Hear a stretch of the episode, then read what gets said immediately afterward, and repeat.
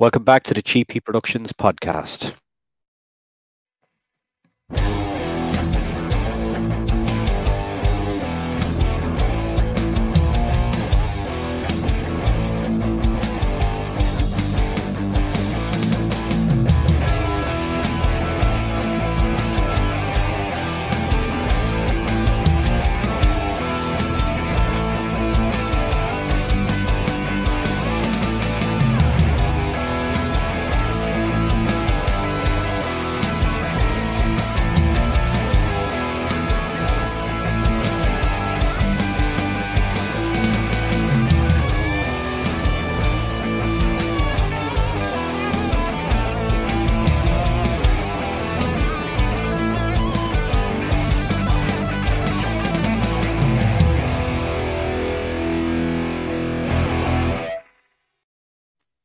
Okay, welcome back to the show, and I've got a special guest today. It's Brian from Bullet to the Heart. How are you doing today, man?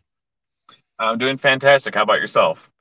Doing good. I have a little bit of a cold, and I know you're on your lunch break, so this is kind of going to be a brief visit for us too. But uh, look, to get started, then just tell me about the band and how you guys formed, and just your own kind of journey into it, like. Yeah, so uh, this happened about six years ago. Uh, we were on the same bill. Uh, I was doing my own stuff, like a solo project with backtracks. Yeah. And uh, after my set, uh, Audrey approached me, the, our singer, and she said, Hey, we like your stuff. Our guitarist is quitting tonight and our bassist. So we are wondering if you want to be in our band. And then uh, I said, Well, let me see how you guys sound first. Um, and then I listened to their set. They were headlining and, you know, went from there. Yeah.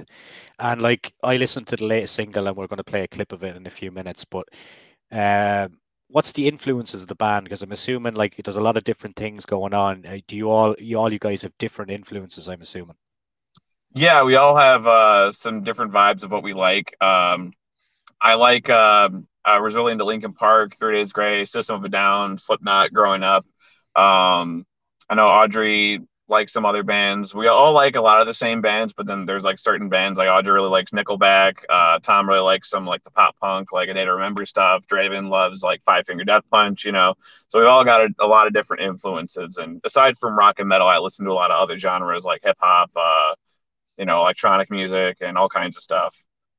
Yeah. So if you guys go into the studio, how does it work with all those different things going on with all of you guys? So there's a couple of ways that the songwriting process starts. Uh, one way is uh, we'll be jamming at practice, and then I'll just kind of start playing a riff, and then Draven will start playing drums to it. And sometimes songs get written spontaneously like that.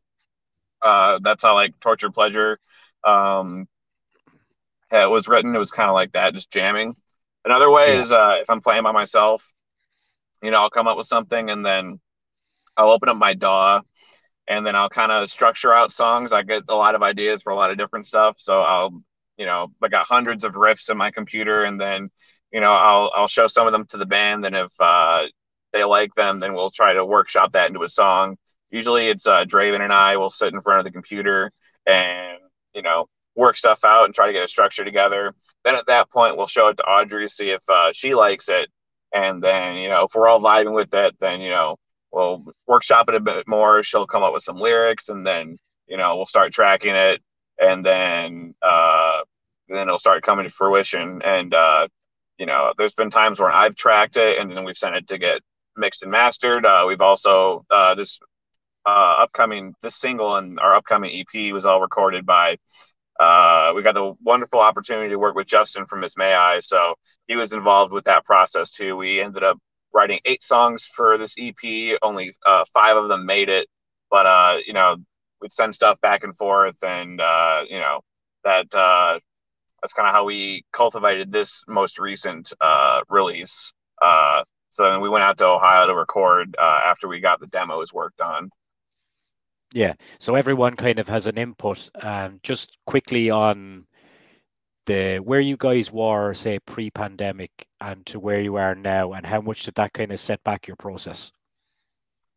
Um yeah before the pandemic i believe yeah, we had two albums out at that point and then when the pandemic hit in you know we were just stuck in our rooms. So uh you know luckily at the time you know i i in my room i had you know my kind of home studio. So we just spent a lot of time just writing songs, you know, and we spent like a year, year and a half coming up with songs. Must have had like 20 or 25 song ideas. And then uh, we put the best of those into uh, an album that uh, Transcendence, which was our last album that was released. Uh, so we used that time the best that we could. Obviously, we couldn't play shows, so that was kind yeah. of unfortunate.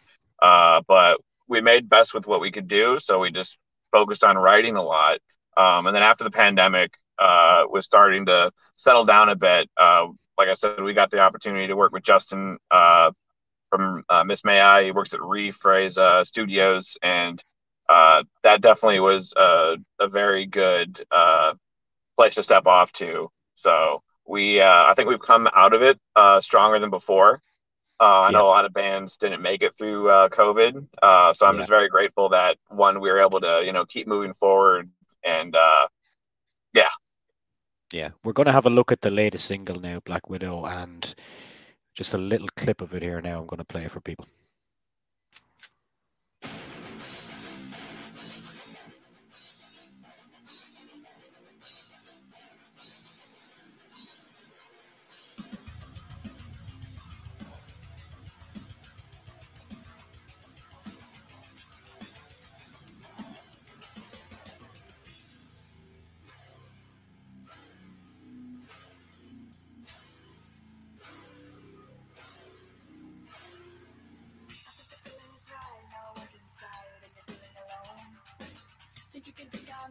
Push the limit and see where this. If you feel that's how I feel deep inside, you will be wrong. Grab another drink, this one's on me, then you start to fold. And squeeze I give you a show. To feel up on me, it's so get a hold.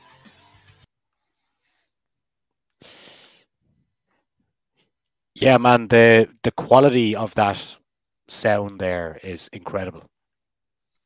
Yeah, I really got to I really got to hand it to Justin. Uh, he, he has a very uh, particular process about how he does things, but I definitely learned a lot, and uh, he had really good equipment, and uh, he just really knows what he's doing, and uh, it was very much a pleasure to work with him, and uh, I really love the results. I remember when he was sending mixes out, I was like, "This is just the mix; it's not mastered," you know? yeah. The uh, what's the response been like from that latest single then? Uh, I feel like people have been liking it a lot. It's been doing fairly well on Spotify and YouTube. Um, I think we're around twenty thousand streams on Spotify now, and uh, from what people have told us, uh, everyone really seems to like it, and uh, that's pretty much all I could uh, all I could hope for. Yeah, and then plans going forward. Let's talk about the EP. What's the story with that? When is it going to be out? So we're going to be releasing a couple more singles off of it. Uh, I think next month we're going to be releasing another single, and then maybe uh, a month or two after that another one, and then we're going to kind of package that together. Um, after after that, probably early next year, um, if my memory serves me right. Yeah, and is that going to coincide with a with a tour, or are you guys gigging much at the moment? Uh, we would like to. Uh, we're kind of uh, you know browsing right now to see what would be uh, a good opportunities. Um, but we would like to. Yeah, we, we're just looking for the right one. You know. Yeah, yeah. So have have you guys played any shows recently? Uh, yes, but my memory is terrible. Um, yeah. I, I'm trying to remember the last show that we played. Uh, my memory does. Uh, we played recently. I just can't remember the specific show, uh, but we do have a couple of shows coming up. Uh, October first and October eighth, we have a show, and as well, uh, I think a week or two after that, like the sixteenth or something like that. Yeah, and in terms of you guys going to play a set, um, is it all originals? Do you guys throw in a few covers? A lot of bands like to throw in covers now. Even like the most famous of bands you go to see now, everyone throws in a cover or two. Is that something you guys do? Uh, we used to. We used to play uh, "Killing in the Name of" Rage Against the Machine. Uh, but that. that. was the only one we did. We typically just play our own stuff. But uh, you know, I'm not opposed to it. Uh, we're we're actually uh, for our Patreon, we we kind of do covers that are like exclusive for Patreon. So mm-hmm. you know, maybe maybe one day we'll throw in one of those on a, on a live set, or maybe release another one. Yeah, I was actually just going to finish up then on the Patreon because I've seen it on your YouTube channel. Do you want to tell people what's available on the Patreon for the certain tiers, etc.? Yeah. Um, so our Patreon has three tiers. We have a three dollar tier, a seven dollar tier, and a twenty dollar tier. Um, the three dollar tier, you kind of just get updates uh, and stuff like that. Uh, the seven dollar tier, you get more stuff uh, like uh, we have an exclusive Dinner. cooking show Dinner. called Skillet yeah. to the Heart um, that we love because we cook every Tuesday. So then sometimes we'll record it. Um, and then uh, the twenty dollar tier, you get to work with us. Uh, in a sense, you know, you can if you like, hey, I want you guys to cover this song, or hey, here are some ideas we have for some lyrics. Um, and then I believe the three dollar tier also has uh, like playthroughs. Um, and uh, that's not everything in each of the tiers, but just a little bit from each of them to kind of you know talk about them a bit. Yeah, and then just to, to wrap up, then like the Patreon, I know a lot of bands even here in Ireland that are on Patreon, and it's uh, it's a way of the fans keeping bands alive due to things like we touched on them there, YouTube and Spotify, and the the old monetary system is not in favor of independent artists really and artists in general. So it's important for people to support you guys in whatever way they can whether that be through patreon or whether that be coming to a live show. And that's that's pretty much the most important thing to keep independent music alive i think yeah it's a very helpful tool um, i know my, myself i uh, there's some content creators out there that uh, i want to support and i'm on their patreons um, you know whether it's a dollar or like five dollars a month, whatever, whatever you whatever you have and are willing to give, uh, you know, it really helps. Yeah, yeah. Listen, man, I know you need to go back to work. When that EP yeah. maybe is going to drop, we might do a, a, slightly longer show. Yeah. Yeah, that'd be great. Um, yeah. So just as far as timing, Audrey's at work. Uh, uh, my job's a little bit more flexible. I travel a lot. Uh, yeah. Draven's in uh, at Louder Than Life, and uh, uh, Tom, he's uh, he's teaching at a school, so I was the only one available. Uh, if I didn't have an emergency to attend to, um, not emergency, but if I didn't have stuff to attend to, uh, I would have liked to have stayed longer. But yeah, I do have yeah. to. I have to go fix stuff because I'm an IT yeah. guy. cool, man. Enjoyed the chat. Best of luck with everything. Um, if you need anything, just get just send me over an email. Okay. Likewise, man. It was a pleasure. Yeah. Thank you so much.